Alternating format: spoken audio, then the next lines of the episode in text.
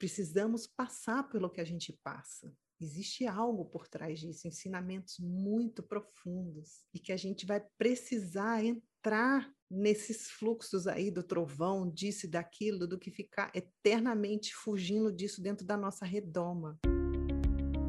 Existe uma relação que tem o potencial de influenciar tudo na sua vida, a sua relação com você mesmo. Aqui neste podcast, nós mostramos as chaves do autoconhecimento para o seu amadurecimento emocional, que é a base de todas as mudanças positivas que você deseja realizar e que também afetam as vidas das pessoas que você mais ama. Sejam bem-vindas e bem-vindos ao podcast A Relação que Muda Tudo. Aqui a gente traz dicas e conversas sobre como um processo de amadurecimento emocional pode transformar as nossas vidas. Eu sou Marcos Rocha.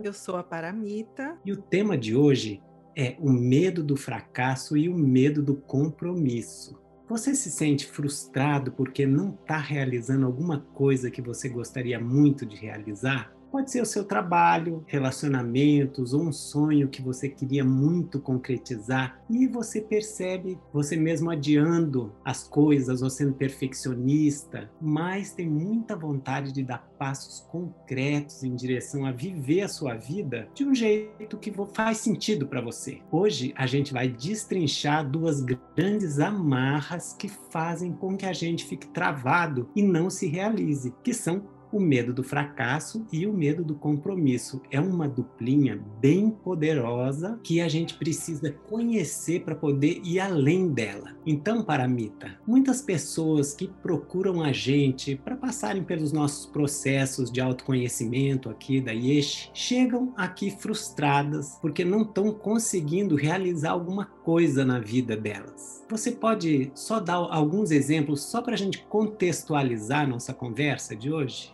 Claro, isso é muito comum, né, de ver e nas diferentes idades e áreas da vida. Então, eu posso te dar um exemplo, desde uma, uma adolescente que eu atendi que tinha muito medo de não ser bem-sucedida numa escola nova que ela entrou e que ela não conseguia fazer amigos, ela achava que ela não ia ser aceita. E aí o que ela fazia é ficar trancada no banheiro durante todo o intervalo, ao ponto da unha dela sangrar de tanto que ela ruía a unha de medo, medo mesmo de fracassar na tentativa de fazer parte daquele grupo. Eu também, ainda dentro da adolescência, eu vou falar um pouquinho, né? Eu, eu também me lembro de um rapaz que eu atendi, que ele queria muito ficar com uma menina, ele estava com 17 anos e ele tinha tido só uma experiência sexual, ele era louco pela menina. Finalmente ele transou com ela, ela topou deles ficarem juntos e ele teve uma ejaculação precoce. Aquilo foi tão marcante para ele que ele ficou dois anos, ou seja, 18 e 19 anos, sem chegar perto de nenhuma menina, com medo de fracassar normal, novamente. Imagina o que ele perdeu nessa idade, que o que não falta é hormônio para viver experiências, né? E aí isso vai se desdobrando em muitas coisas, obviamente, na nossa idade adulta. Eu me lembro de uma mulher que queria muito sair do relacionamento dela,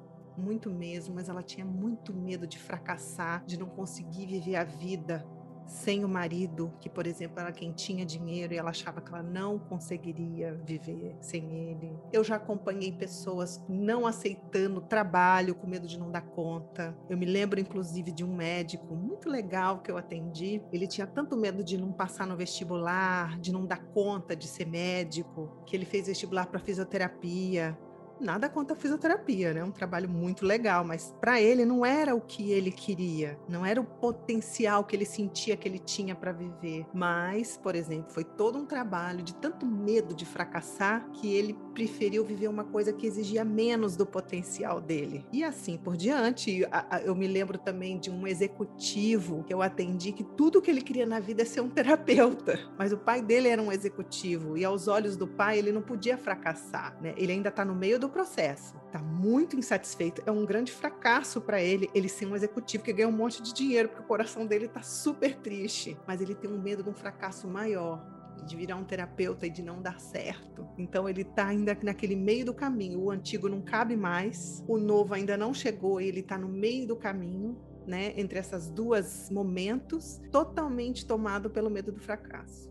E aí vai muitas pessoas que eu conheço que querem ir para o Instagram com o seu trabalho e não tem coragem, que tem medo de não, de não ser aceito, né? O medo do fracasso, ele traz muita resistência em ser, sei lá, não, não gostar, de não preencher expectativas. E aí a gente bem sabe que tudo trava, né? Então, muitas dessas pessoas a, a, gente já sabe também, né? As pessoas e eu também, onde eu tenho medo dos meus medos de fracasso, né? Então a gente adia, a gente fica com muito perfeccionismo, a gente coloca muita desculpa, a gente costuma procurar culpados, não é por causa da pessoa, é por causa disso, por causa daquilo. Tudo isso, então, eu estou dizendo para contextualizar o que você está me pedindo, como isso acontece com todos nós a todo momento, paralisando o nosso movimento para onde a vida está nos chamando. E você pode então aprofundar um pouquinho mais, é, explicar um pouco mais por que e como que o medo do fracasso leva a gente para a frustração? Eu dei uma olhada hoje numa das traduções, né, das do, que está dito no dicionário a respeito do que é o fracasso, né? Uma das explicações é não chegar ao que se pretendia. Então, quando a gente olha isso, percebemos que o fracasso está ligado a expectativas. Eu coloco uma expectativa que eu não atinjo, então por isso eu sinto fracasso. É uma coisa interna. E aí, normalmente, essas expectativas estão ligadas ao outro, então a minha movimentação está baseada muito no olhar do outro. Eu estou querendo provar algo para o outro, estou querendo agradar, estou querendo receber reconhecimento, aprovação. Tenho medo de me expor e o outro achar que não tá bom. Está muito conectado, então, ao pensamento do outro sobre mim. Eu me, eu me fracasso principalmente diante dos olhos do outro. Por isso que vem essa dor. Quando eu vou fazer alguma movimentação conectado com o meu coração, com o meu eu maior, né, aquilo que está dentro de mim, meu eu verdadeiro, a movimentação é outra, não está baseada no que o outro está pensando, está baseada no que o meu ser está indicando aonde eu devo ir, o que eu devo fazer. Se eu não atinjo aquela, aquela ordem, aquele comando, significa que é um passo de uma coisa maior, eu estou sendo levada para algum lugar. Agora, quem sente a dor do fracasso é o nosso ego, que é, foi criado para fugir de uma dor do passado, quando eu estava muito vulnerável, como a gente já explicou aqui em muito dos podcasts. E aí, então, eu posso, dependendo do que eu fazer, reencontrar aquela dor. E aí, quando acontece isso na vida que não acontece o que eu pretendia, vai ativar aquilo. E aí eu me assusto, e aí me dói. E aí a minha tendência vai ser o quê? Paralisar, não passar por ali, porque eu vou estar correndo riscos, então eu fico paralisada, eu não vou atrás do que eu estou sendo chamada para fazer, eu adio, eu acuso, e assim vai né, acontecendo tudo isso. Então, Marcos, se a gente prestar atenção, isso está ligado com as expectativas. A nossa mente diz assim: se eu atingir essa expectativa, talvez eu tô livre do que eu vivi no passado. Eu não vou tocar ali. Teve um dia que eu li uma, eu vi um meme sobre expectativas que eu achei muito legal, que dizia assim: cria um cavalo, cria um bode vesgo, cria um unicórnio, cria o que você quiser, mas só não cria expectativa.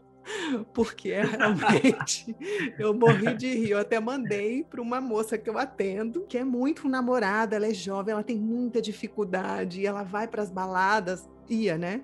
Ela ia, porque agora não está podendo com a pandemia, ela ia para as badaladas com tanta expectativa, com tanto medo do fracasso, que era uma tensão para ela. Eu até mandei isso. Cria o bode vesgo, mas não cria expectativa, por favor. E uma coisa interessante é que é realmente um plano ignorante, que eu já repeti várias vezes do cebolinho e do cascão para pegar o coelho da Mônica e tomar coelhada. Eu vou dar um exemplo de uma pessoa que eu acompanho, que ela teve assim um pai muito distante, a relação dos pais era muito difícil, isso machucou muito ela na infância. Então ela foi para o casamento com a expectativa de que ela ia consertar isso e de que não podia fracassar de jeito nenhum, porque a relação dos pais era um fracasso. Aí ela faz tudo isso que eu estou dizendo aqui. Ela tenta controlar, ela tenta colocar todo o perfeccionismo de enquadrar o casamento ali, entende? E aí é claro que para onde ela está indo, para o fracasso do casamento, porque o marido já repetiu a história do pai, já está distante dela, já não quer saber dela. Não dá certo. Se isso desse certo, estava bom, mas não, isso atrapalha completamente os planos. Eu me lembrei de uma história que eu fiquei com vontade de contar aqui, que talvez eu vou contar errado, tá? Porque eu vou contar do jeito que eu entendi essa história, que era mais ou menos assim. É um conto, né? E tinha um homem que tinha um cavalo, morava num vilarejo, ele tinha um cavalo muito raro. E o rei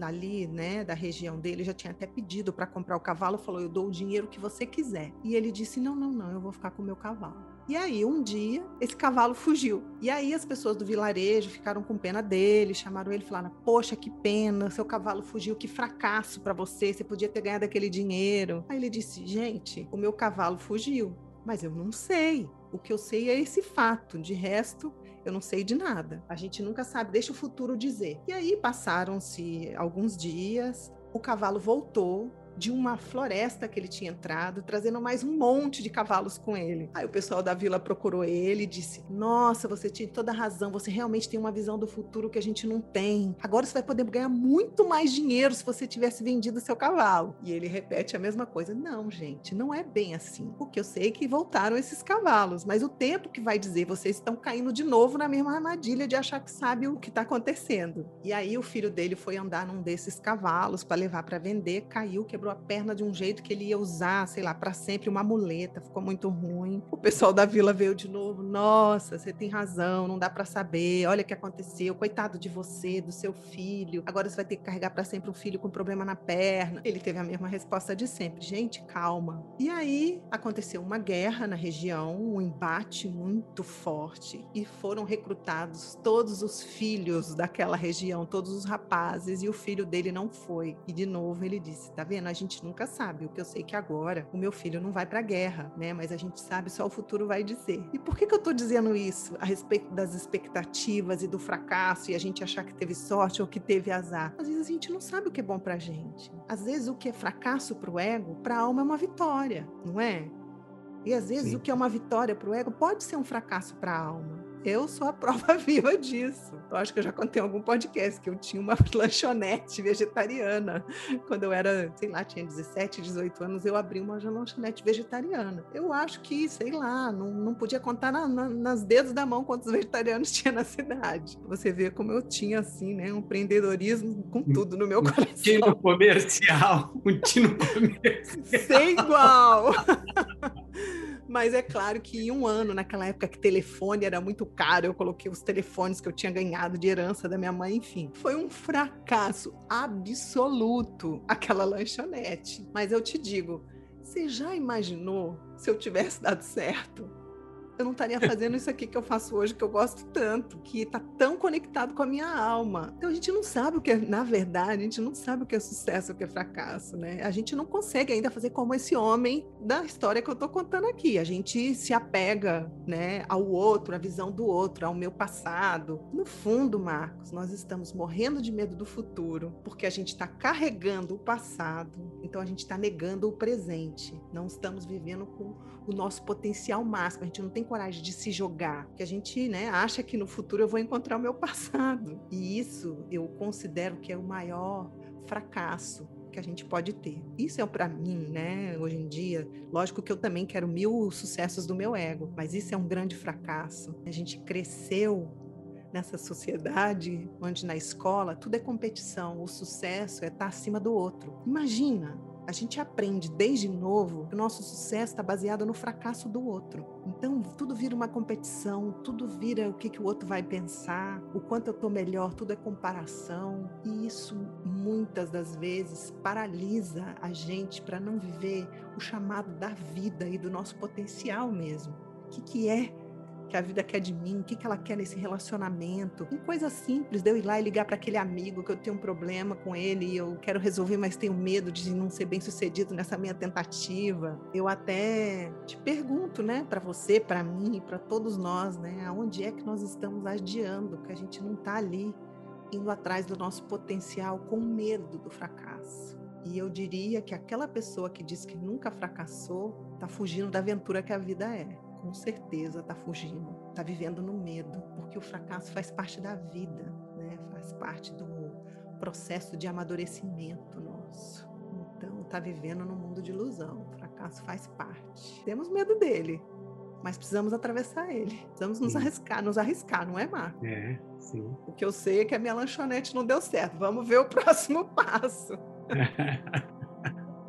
né? Então, você até falou aí, né, é, quando estava falando da, da lanchonete, de não estaria fazendo isso que você está tão conectado com a sua alma, tem essa questão, né, de às vezes o, o, essa desconexão que a gente tem com a gente mesmo, tem uma confusão, né, na, é na mente, a gente não sabe qual que é o anseio da nossa alma, né, e é, justamente. Leva a gente para o fracasso, né? É isso, justamente porque nós somos treinados a acertar, a gente precisa aprender a errar, porque às vezes o que a nossa alma pede precisa de treinamento, precisa errar muito até acertar. Só que a gente dá o primeiro passo, errou, a gente trava, tá vendo? Não era isso. É quando a gente está se conectando, que a alma, como eu disse, o coração tá chamando, talvez a lição um, passo número um, foi isso. Passo número dois, né? E nós vamos indo, evoluindo. O ego não, ele quer uma certeza agora. Ele precisa de segurança, porque ele vem num momento que a gente era muito frágil e a gente fica nesse limite né, que nós já chamamos uma vez aqui, já, já fizemos aqui uma vez o um podcast falando sobre a zona de conforto, né, que não tem nada de confortável. Então a gente fica ali e aqui eu não vou me arriscar. Mas e aí? Se a, quando a gente conecta com a gente mesmo o nosso ser quer evoluir, quer continuar, né? E eu tô, quando eu tô falando aqui do perfeccionismo, do adiamento, eu não tô dizendo também que a gente tem que fazer tudo sem se planejar, sabe? Que tudo é oba-oba. Você me conhece, eu sou muito pé no chão. Mas precisamos nos arriscar. Precisamos entrar na aventura da vida. Senão,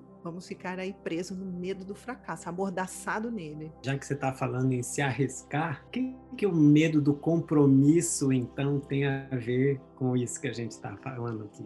Eu me lembro até que quando a gente estava conversando sobre isso, no, no, nosso último podcast, se eu não me engano, que estava contando do seu caso, eu falei, vamos falar sobre o medo do compromisso, Marcos? E a gente já tinha conversado de falar sobre o medo do fracasso, né? E eu fiquei observando, nossa, como eles estão interligados. Porque eu tenho medo de fracassar, eu não me comprometo muito. Eu tenho medo do compromisso. Então eu não dou tudo que eu tenho. Eu ponho um pé lá e outro pé aqui. Então, seja em qualquer dimensão da vida normalmente. Muitas das vezes a gente pensa automaticamente no relacionamento, porque realmente o medo no, do compromisso no relacionamento é uma coisa muito arraigada. Nós temos medo de nos comprometer, de dar tudo o que a gente tem e acabar batendo de cara com aquela crença que a gente não vai conseguir. Num relacionamento amoroso, por exemplo, sabe aquela coisa, eu tenho a escova de dente na sua casa, mas mais que isso não. A gente fica ali, ó, meio cá, meio lá. Num trabalho também, eu faço tudo, mas não faço completamente, ou sei lá, seguir um plano de vida de. Eu tô me lembrando de um rapaz que ele queria muito mudar para o Canadá, era o sonho dele. Ele fazia, mas não fazia, sabe? Aí ele não tinha ali os papéis direito na hora de pegar visto, e aí deu tudo errado. Então, muitas das vezes, a gente não se compromete, não faz o que precisa fazer, não se entrega naquela relação, naquele trabalho, justamente para tentar de novo fugir de um sentimento de impotência. Se eu tenho uma prova para fazer e eu não estudo muito, se eu não passei, ah, eu não estudei muito, não é porque eu sou incapaz. Não é que eu não sei, não é que eu sou né, não tenho inteligência suficiente para alcançar, é que eu não me dediquei. Eu vou dando uma desculpa para que eu não entre com tudo naquilo que eu preciso fazer, porque aí eu não vou passar aquele vexame todo de novo, sabe? Eu vou ter muitas desculpas para falar e para acusar. O nome disso, no fundo, é sabotagem. A gente sabota a própria vida, sabota os próprios comandos do nosso coração por conta desses medos, né? Medo do fracasso, medo do compromisso, medo do que o outro vai pensar e, claro, também medo da dor. Então, por exemplo, se eu estou num relacionamento, eu posso ter medo de ser traído. Então, não me comprometo muito. Né? Eu estou me lembrando de uma moça que eu conversei com ela, ela queria muito ter um relacionamento, mas ela tinha uma crença, que é uma grande dificuldade de todos mesmo. Se eu entro no relacionamento, o sexo vai acabar, eu não vou ser interessante o suficiente, então eu vou do, eu jogo o jogo da cool, sabe? Da descolada. Vamos ficar com outras pessoas também. Às vezes as pessoas precisam viver isso mesmo, tá? Não tô dizendo que tá errado. Mas ela conseguiu admitir. Eu faço isso porque eu tenho muito medo de me comprometer numa relação, a pessoa se comprometer mesmo e eu sexualmente não dar conta de segurar aquilo. Então eu finjo que eu não tô me ligando, não tô ligando que eu quero ficar com várias outras pessoas. A gente vai buscando estratégias, né? Porque isso eu não der conta. E, obviamente, né, Marcos? Isso está baseado muitas das vezes no, no que foi lá atrás, né? O medo do fracasso, o medo do compromisso. Muitas vezes a gente pode encontrar pais muito rígidos, que compararam muito, ou que investiram pouco na pessoa, ou a criança que viveu situações que eram muito difíceis para ela resolver, como criança não resolveria, e se instalou um sentimento de impotência, e aí fica difícil para fazer esse compromisso. Engraçado, eu contando aqui agora, eu lembrei de uma pessoa que eu acho que eu vou dar o exemplo dela. Atendi ela hoje, inclusive, e falei: posso dar o seu exemplo no podcast? Tinha esquecido, agora eu lembrei dela. Que é o seguinte: é um rapaz que tem uma mãe com muita energia, muito poderosa. Eu conheço ela, ela tem poderes. Ela ocupa todo o espaço da casa. E o pai muito recolhido, não se coloca. Ele inclusive já faleceu, o pai dele. Criou um câncer muito forte, uma pessoa que sempre engoliu muito, sabe? E esse rapaz se sente muito impotente. Eles têm muito dinheiro, então ele conta com o dinheiro da família também. Como é que eu vou ter sucesso se a minha família é tão bem sucedida financeiramente? Então vou ser meio medíocre, é melhor eu, sabe, não, não tentar nada muito. Então ele tem que ser uma coisa muito muito grande ou ele tem que ficar viajando para lá e para cá para não assumir o compromisso, essa é minha vida, seja lá o que, que vocês pensam, eu não vou me comparar aqui, é isso que eu preciso viver, né? E a gente começou a fazer um trabalho com ele, mas a gente começou a perceber que ele não consegue responder as mensagens dos amigos, não consegue ter um relacionamento amoroso. O apartamento dele completamente mal arrumado, porque tá mal arrumado, ele não tem coragem de convidar uma menina para ir lá. Você entende? Tem mala na casa de não sei onde. Ele não consegue assumir um compromisso com a vida dele. Tão interessante, porque ele tá começando a fazer isso. A gente começou fazer uma lista, inclusive. Não, aonde é que você não está se comprometendo que você precisa fazer? O poder dele está voltando para ele. Potência dele está voltando, entende? Mesmo que ele resolveu enfrentar esse medo que ele tinha de se comprometer com a vida dele. Se der certo, se der errado, ele pagou sete meses de aluguel adiantado, porque ele está sempre, não, eu vou viajar, então não sei se eu vou ficar aqui. Não, vou arrumar bonito, vou chamar as meninas para vir aqui em algum momento, sabe? Então ele está começando a se abrir para se comprometer. Não só com coisas práticas, mas o mais profundo, gente, é o quanto que a gente está comprometido com aquilo que a gente quer viver e ir atrás para isso acontecer, ou quanto a gente fica atrás das desculpas e do corpo mole e se adiando e se ocupando e se distraindo com outras coisas na vida. Essa é uma pergunta que eu estou fazendo agora para todos nós, para você, Marcos, para mim e para quem está ouvindo. Aonde é que a vida está chamando e a gente não está indo? A gente não está dando tudo o que pode, com todo o nosso potencial. Fica essa pergunta. Eu vou pular essa resposta. Vai, você não quer se comprometer em responder, né? Não quero me comprometer publicamente aqui. Mas que a gente tem, tem, não tem? Oh, Quem não tem, gente? Quem não é, tem? Duvido. Quem não tem. A gente está adiando a vida em alguns lugares, como eu disse, com medo do futuro. Vou repetir, por medo do futuro, porque estamos carregando o passado nós estamos negando o momento presente e não se comprometendo com ele. Essa é a nossa, né, uma parte da nossa situação. E escuta, só de saber que o meu fracasso, né, pode estar tá sendo causado pelo meu próprio medo de fracassar, isso já começa a mudar as coisas em mim, né? Já vem para a consciência, já começa a mover as coisas. Mas existe alguma coisa mais que pode ajudar a me destravar aí além do medo? Estou te fazendo essa pergunta. Você falou uma coisa agora, você deu um exemplo aí de uma pessoa que você está atendendo e que, né, com a sua ajuda aí fez a lista e está indo para ação, né? Uhum. Existe algo mais que a gente pode fazer para se destravar e ir além desse medo de fracassar e o medo do compromisso? Tá, então vamos só organizar isso que você já falou, é verdade. Esse rapaz foi através da consciência do que estava acontecendo, que ele foi olhando e vendo, né, como aquela história ali dos pais dele tinham tava ele estava carregando aquele passado. Então quando ele tomou consciência, ele começou a agir. Eu me lembro até uma coisa engraçada que aconteceu, que uma das coisas ele precisava dar um telefonema, mandar uma mensagem para uma determinada pessoa. Aí eu propus, ele falou: ah, "Tá bom, então tá, depois eu vou mandar, vamos sim, vamos começar". Eu falei: "Tem problema não. Meio minuto você manda, eu te espero. Pode mandar agora. Eu te espero, manda.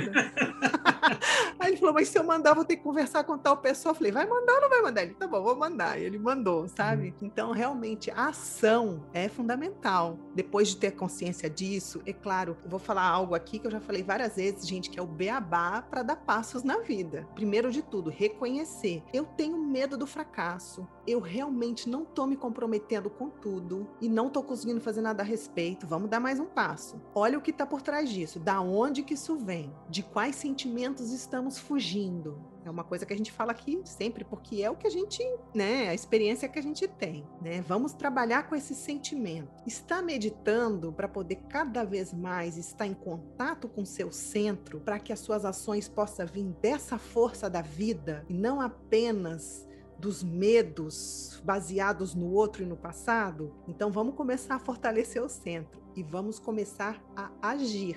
E aí, para continuar a sua resposta, eu quero contar mais uma historinha pequenininha que eu me lembrei hoje de manhã. Todas essas duas histórias é do mesmo livrinho que eu tenho aqui, né, de histórias. Se alguém quiser saber, é só perguntar e a gente eu eu sugiro. Também vou contar do jeito que eu lembro, tá? Foi assim. É uma história, ele conta assim, é uma história da época que Deus morava ainda na terra, então é muito antiga. E aí, então, um agricultor, um fazendeiro, encontrou com Deus, falou: Deus, parabéns, a sua criação, você arrasou, isso é bonito, aquilo é maravilhoso. Mas te falar uma coisa: fazendeiro você nunca foi, né? Fala a verdade. Eu sou fazendeiro e eu percebi que você não entende muito da agricultura. Aí Deus respondeu para ele: Nossa, é mesmo? Então você tem para me ensinar?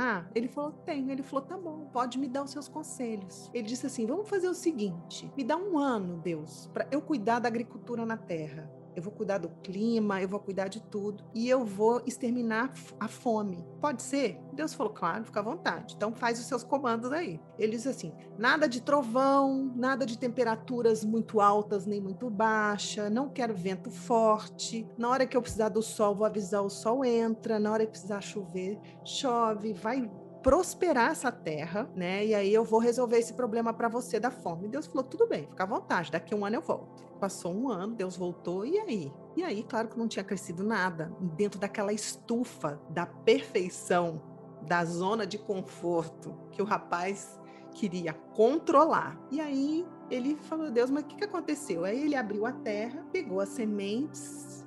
E a semente estava totalmente impotente, não tinha força vital para crescer. E aí é claro que Deus explicou para ele: olha, sem os desafios, sem as fricções, sem as dificuldades, não dá para desenvolver essa potência da vida. Faz parte desse plano. Então, dentro de tudo isso que nós estamos conversando aqui, além de conectar, além de compreender, além de agir, eu acho que também fica esse recado que a gente trabalhando um pouco da aceitação, da gratidão do que a gente tem, de uma coisa que é a sabedoria da vida. A gente precisa começar a desenvolver esse respeito maior e entender que a gente está aqui para aprender, que existe algo muito maior.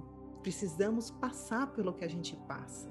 Existe algo por trás disso, ensinamentos muito profundos e que a gente vai precisar entrar nesses fluxos aí do trovão, disso e daquilo, do que ficar eternamente fugindo disso dentro da nossa redoma. E ao mesmo tempo acolher que é por causa de uma dor, é por causa de sentimentos muito antigos, não quer dizer que tô aqui passando, ah, nós estamos errados, não, mas precisamos acordar desse sono que o ego coloca a gente dentro dessa bolha eternamente fantasiando que nós vamos conseguir essa bolha e então a minha fome vai passar. Não é bem por aí. E uma coisa que eu queria pedir para todos nós observarmos é que as fantasias do nosso medo de fracasso é sempre que vai dar tudo errado, gente. A gente nunca tem uma fantasia que vai dar certo. Sempre no fundo a gente está correndo, vai dar errado, aquela pessoa vai pensar e vai acontecer, e vai faltar o dinheiro e vai ficar escasso e eu vou ser traído e vai Nossa, a gente precisa começar a se rebelar contra essa mente que nos ameaça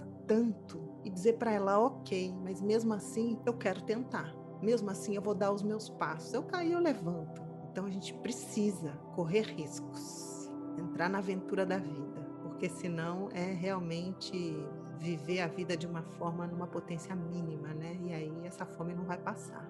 É isso, incentivar as pessoas. Gente, vamos aí, vamos além um pouco. Então a gente vai ficando por aqui hoje, né? Muito obrigado aí a todos que estão ouvindo a gente. Até a próxima vez, até o próximo podcast. Eu também quero te agradecer muito, Marcos, e desejar para você e para todos nós muito sucesso. Muito hum. sucesso da nossa alma.